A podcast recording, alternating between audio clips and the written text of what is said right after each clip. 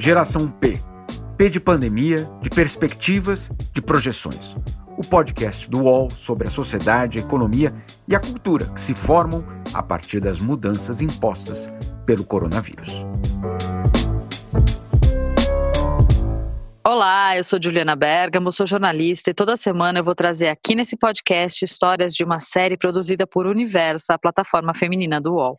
Nesse projeto, a gente conta histórias de mulheres que estão na linha de frente da batalha contra o coronavírus. Hoje você vai conhecer a história da infectologista Roeli. Ela é coordenadora da UTI de doenças infecciosas do Hospital das Clínicas de São Paulo. Nesse podcast, ela fala sobre os impactos da Covid na UTI de um dos principais hospitais do país e diz que espera que o brasileiro saia dessa pandemia com comportamentos diferentes, até nos cuidados com higiene quando chega em casa. Em abril, a médica precisou ficar afastada depois de contrair Covid-19. Quando conversou comigo, ela já estava de volta ao trabalho, mas ainda tossia. A história que a gente vai contar para você agora começa antes disso, no dia 3 de fevereiro de 2020. Naquele momento, quase todos os casos da Covid-19 estavam concentrados na China, mas a doença já era uma preocupação internacional. Por volta das sete da manhã daquele dia, a doutora Roeli recebeu uma mensagem que a levou para o centro daquela história. Era uma segunda-feira, eu chego no hospital da sete e eu já estava passando visita com residentes, com, com toda a equipe, né, nos casos dos pacientes, quando de repente eu recebi um WhatsApp de um colega no ministério e ele falou assim: oh, você iria para Wuhan? Ah, eu achei que fosse brincadeira. Até comentei com o pessoal: Ó, oh, estão querendo me mandar para Wuhan. Aí metade falou: Não, você não vai. E outra metade: Não, que legal. E, outra e o resto: Não, deve ser brincadeira. Eu achei que era brincadeira. Aí eu, aí eu, aí eu só coloquei kkk no seu WhatsApp, eu coloquei kkk. Aí a pessoa: Não, eu tô falando sério. Aí eu falei: Sério? Eu vou. Aí ele falou: Não, a gente vai fazer repatriação dos brasileiros. Ah, pode contar comigo. Quem fazia o convite era o colega Júlio Croda, que na época era diretor do Departamento de Imunizações e Doenças Transmissíveis do Ministério da Saúde. Ele estava em busca de uma infectologista para compor a equipe médica que ia para a China buscar os brasileiros que pediam repatriação. A doutora Ho era uma forte candidata. Nascida em Taiwan, ela veio para o Brasil com 10 anos de idade. Aqui ela se naturalizou, fez medicina na USP e desde 2007 chefia a UTI do HC. Além disso, há meses ela assessora o Ministério da Saúde na contenção de surtos de febre amarela. O protocolo que a doutora Ho desenvolveu com uma equipe de outros quatro médicos fez diminuir muito o número de mortes. Por isso, nem todo mundo concordava com a viagem dela para Wuhan. Aí, aquele dia, próximo a meio-dia, ele me liga, aí ele só fala assim: oh, você topa ir, né? Aí eu falei, topo. Aí ele falou para alguém atrás dele, falou assim, tá vendo? Ela falou que ela topa aí. Aí a pessoa, não, ela não pode ir. Eu falei, o que, que foi? O que, que aconteceu?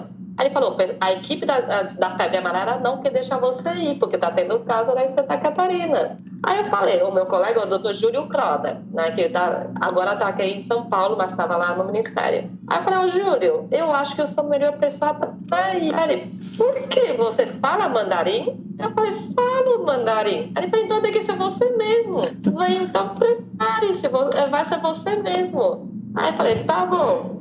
Quando? Aí ele falou, breve. Tudo aconteceria bem rápido mesmo. Já no dia seguinte, 5 de fevereiro, a doutora Rô embarcou para Brasília. E no outro, a quarta-feira, ela foi com a comitiva para Wuhan. Já de cara, ela teve algumas surpresas. O que o doutor Júlio tinha me passado, que ia ser uma aeronave grande, uhum. e onde tinha, todo mundo tinha ouvido na televisão que seria uma aeronave grande. Aí tá bom, chega lá, eu descubro que quem ia comigo são militares, e eu nunca trabalhei com militar, que eu e o colega, outro colega do Ministério, o, do, o doutor Marcos Quito, eram únicos civis. Aí eu falei, bom, tá bom, né? vamos ver como é que é esse contato com o militar. Da minha sorte, maior parte da equipe de saúde dos militares eram mulheres. Hum. Eu acho que a facilidade de mulheres conversar, entender o que precisa de ajuda é muito maior. A aeronave grande acabou sendo substituída por duas pequenas e a mudança exigiu alguns ajustes. Eles tiveram que improvisar áreas de isolamento e isso foi feito em uma parada rápida para abastecer na Polônia. Nossa, a gente ficou na aeronave mais ou menos uma hora, uma hora e meia. A gente pegou saco de lixo grande para fazer todo esse improviso. A gente até brinca que a gente transformou a aeronave parece num chiqueiro, né? A gente pegou um monte de saco de, lixo plástico, né? Que, que permitia essa, essa barreira adequada para fazer todo o rearranjo. Apesar das surpresas, a operação foi bem sucedida. Na chegada aqui, os brasileiros repatriados e a comitiva precisaram ficar em quarentena em Anápolis, em Goiás. E a doutora Rô também. No dia 23 de fevereiro, domingo de carnaval, eles todos voltaram para casa. E no fim, graças a Deus, tudo deu certo. Mas as grandes dificuldades ainda estavam por vir. O Brasil ainda não tinha registrado nenhum caso de Covid, mas ninguém tinha dúvida de que a epidemia chegaria aqui também. A pergunta era: quando? Na quarta-feira de cinzas, a médica retomou as atividades no HC. Ela tinha muito o que fazer. A UTI de doenças infecciosas estava sendo ampliada para receber as vítimas de Covid.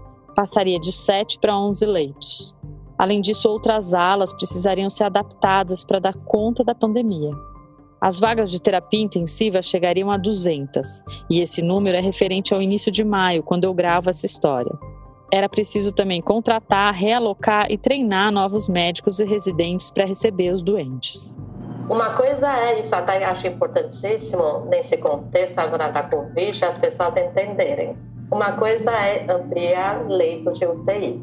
Outra coisa é conseguir fazer com que a UTI funcione de uma forma adequada. Afinal, nenhuma UTI funciona sem recursos humanos capacitados e adequados. O processo precisaria ser rápido. Na terça-feira, dia 26 de fevereiro, o Hospital Israelita Albert Einstein registrava o primeiro paciente vítima de Covid no Brasil. Era questão de tempo para que a doença se espalhasse e mais pessoas procurassem atendimento em outros hospitais da cidade. E foi o que aconteceu. Já na semana seguinte, a doutora Rô recebeu o primeiro doente. Então, era um senhor de 71 anos que veio para a gente. E aí, dentro disso, tem uma coisa importante, Juliana. Acho que você ouviu, não sei se você chegou a ver isso, pelo fato de ter tido muitos profissionais da saúde na China que ficaram doentes, veio uma coisa aqui, isso a nível internacional, de colocar os pacientes em ventilação mecânica mais precoce para não expor equipe de saúde. E aí, uma coisa que desde o início, quando a gente começou, comitê de crise para enfrentamento dessa doença aqui no HC, que eu sempre batalhei e falei, não, a gente não vai fazer isso com os pacientes. O que a gente precisa é garantir equipamento de proteção individual adequado para os profissionais de saúde. Porque senão, um, a gente está expondo os pacientes, ó, de repente, a riscos de erros. Segundo, demora um tempo para sair resultado se é ou não é Covid. E a gente pode estar colocando o paciente com outras doenças numa situação que não vai fazer bem. E terceiro, pacientes em respiração, no respirador, quanto mais tempo, mais risco de pegar outra infecção. Então a gente não pode fazer isso porque a gente está sendo prejudicial ao paciente. O que a gente tem que fazer, tem que batalhar em garantir equipamento de proteção individual. Mas... E aí, esse senhor, esse paciente, hum. esse primeiro caso, ele chegou, o pedido de leito de transferência, com o Hospital das Clínicas, é um hospital de referência, a gente está trazendo principalmente casos graves, ele chegou no papel da solicitação de transferência, era que ele estava precisando já ser colocado no ventilador, no respirador. Ele foi para uma UPA, né? Aí da UPA ele foi para outro pronto-socorro e aquele pronto-socorro que pediu transferência. E o não pedido era que ele estava, a gente chama de pré-turbo, né? logo para ser colocado no ventilador. Ele chegou aqui, a gente conseguiu segurar sem colocar ele no ventilador. E ele conseguiu recuperar totalmente. Para ter bons resultados com os pacientes e ainda proteger sua equipe, a médica tem tomado outros cuidados. Primeira coisa, a gente não está usando o macacão. Por que, que a gente decide não usar o macacão? A gente apelida aquilo de roupa de ebola. Né? No meio médico, no meio da saúde, a gente apelida aquilo de roupa de ebola. Eu não sei se você já assistiu, na, na, quando estava tendo ebola na África, se você já assistiu os profissionais, pra, antes de tirar o macacão, eles passam um produto químico para lavar. E depois, para tirar, geralmente é tipo, eu estou vestida, a outra pessoa que me ajuda a tirar, e uma pessoa olhando o tempo todo para ver se houve contaminação no momento de tirar. Numa situação como Covid, com tantos pacientes, a gente percebeu que isso é impossível.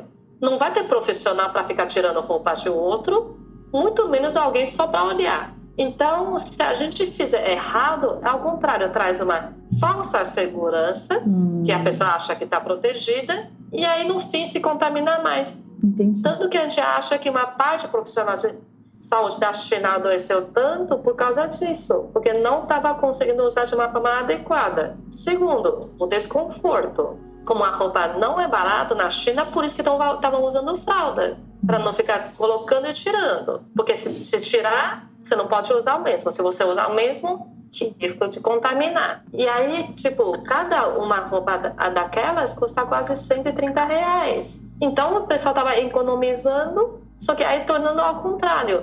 Eu falo que a gente mais nobre de qualquer empresa, principalmente dentro de hospital, é recursos humanos. E aí está tornando recursos humanos insalubre. E aí a gente sabe, estresse, má alimentação é maior risco para adoecimento. Por isso que a gente decidiu não usar essa roupa.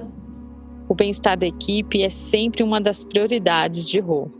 Foi assim na pandemia de H1N1 em 2009, dois anos depois de ela assumir a coordenação da UTI do HC. E foi assim também durante o surto de febre amarela em São Paulo em 2018, como ela lembra aqui. E aí, você tenta imaginar, então tá bom, uma UTI de 7 de total, né, 11 leitos. A gente em questão, primeiros 60 dias, internamos 96 pacientes. Uau. E por que isso foi possível?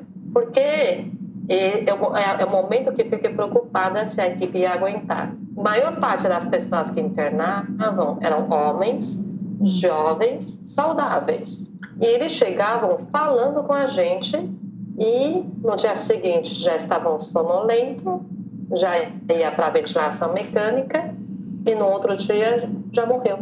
Então, isso foi um baque do ponto de vista psicológico gigante para toda a equipe o grau de burnout que teve foi gigante.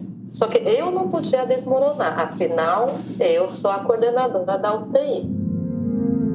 E foi no meio desse caos que Ro encontrou uma estratégia para sobreviver e salvar os pacientes. Então, assim, o meu desafio era tentar, dentro de, dessa situação de gravidade, encontrar as, as estratégias que possam ajudar a reduzir a mortalidade desses pacientes. Eu acho que exatamente eu encarei isso como um desafio que eu não tinha, eu não tive tempo de parar para pensar em relação ao óbito dos pacientes. Caso contrário, eu acho que também não ia conseguir. Sério, teve dias que eu abri a porta da UTI, se eu pudesse, virava 180 graus, saia correndo e não voltaria.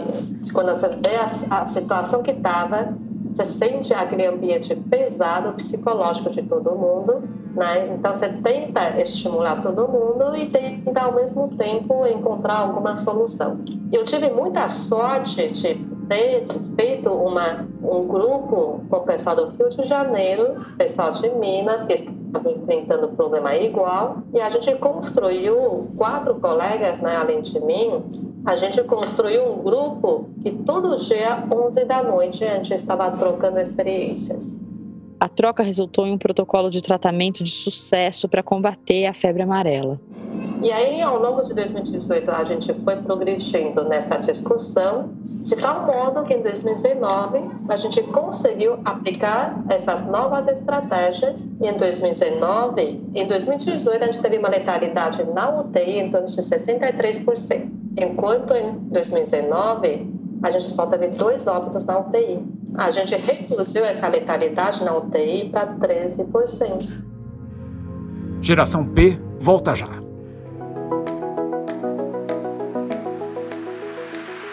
O podcast UOL Entrevista tem entrevistas exclusivas e na íntegra sobre os mais variados temas feitas por jornalistas, blogueiros e colunistas do UOL. Você pode ouvir o UOL Entrevista e outros programas do UOL em uol.com.br/podcasts, no YouTube e também nas principais plataformas de distribuição de podcasts. Recebe salário, faz transferência, pagamento, recarga de celular e até empréstimo, tudo sem taxa. PagBank, a sua conta grátis do PagSeguro. Baixe já o app e abra sua conta em 3 minutos. Recentemente, a doutora Rô precisou ficar afastada da equipe. Foi em abril quando ela contraiu o Covid-19. No dia 2 de abril. Geralmente é assim: a nossa UTI está no 11 andar e geralmente eu subo os 11 andares. E aí, aquele dia, cheguei, eu chego no hospital sempre antes das sete, eu subi quatro andares e já estava cansada. Se chamava dor muscular, e não é falta de ar, é dor muscular. Tá bom, aí eu parei, fui pegar um café, tentei subir os outros sete andares, aí eu sabia, faltou coragem, falei, cara, vou de elevador. Trabalhei, naquele dia recebi quatro médicos novos, né, reuniões, recebi novos médicos, fui levar eles para conhecer seus chefes. E aí, quando acalmou, era umas duas e meia, mas a minha sensação é que passou um trator em cima de mim. Eu estava exausta, exausta. Aí eu pensei, é, eu acho que eu não almocei ainda, deve ser isso. Só que aí sim, eu simplesmente estava falando, algo não estava normal, eu não estou legal. Aí eu avisei o pessoal da, do comitê de crise, eu falei, gente, eu vou embora mais cedo, eu não estou legal. Cheguei em casa, isso era umas três da tarde, cheguei em casa umas três e meia, comi uma coisa rápida, coloquei o termômetro, estava com febre. Quanto de febre você tinha, você lembra? Aquele dia era 38. Que horas você Aí tinha eu... chegado para trabalhar? Que você falou que subiu esses 11 andares e... Eu cheguei umas 6h40 da manhã, horário hum. habitual que eu chego. Né? Aí tá bom, tomei um, tomei um antitérmico, falei, vou dormir um pouco. Até então não estava com tosse, eu pensei deve ser alguma outra coisa. Não, não pensei que eu estava com Covid na hora. Só que aí elas, a ideia era só tirar um cochilo, eu só fui acordar quatro horas depois. Quando eu acordei, ainda estava com febre, e aí comecei a tossir. Aí a hora que me caiu a ficha, pronto, eu estou com Covid. Aí avisei todo mundo, falei, gente, acho que estou com Covid, eu não vou amanhã no dia seguinte à noite, eu fui preparar janta. Aí eu percebi que eu não estava sentindo o cheiro direito. Fui comer a comida, não estava sentindo o paladar. Falei, pronto, agora tenho certeza que estou com Covid. E bom, não foi só uma gripezinha. Sete dias febre direto. Eu até brinquei, eu fazer a sensação que eu dei uma morridinha por sete dias. Acordava, comia alguma coisa, já acordava com dor de cabeça e febre, comia alguma coisa, tomar antitérmico. E aí eu lembro, todo dia entre duas, duas e meia, eu falei, ah, estou com febre.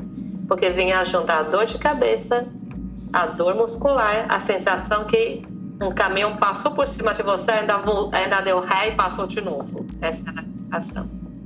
Aí foi a vez da equipe do HC se preocupar com a doutora Rô.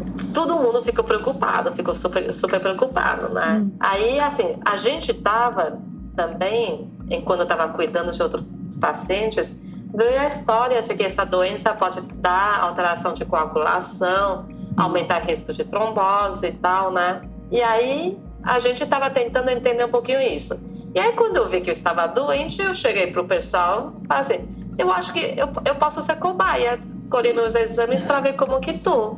Então, aproveitei quando eu colhi para confirmar se eu estava ou não, também colhi os exames de sangue. E, para minha surpresa, minha, meus exames de sangue veio muito alterado. Aí eu falei, eu não posso ser meu, ser, ser meu médico. Aí, assim, todo mundo no hospital, a diretora do hospital, a diretora do meu departamento, os colegas, todo mundo perguntava todo dia. Tinha gente fazendo, eu quero relatório seu duas vezes por dia. Não fiquei internada, qual... não tomei cloroquina, não tomei azitromicina, entendeu?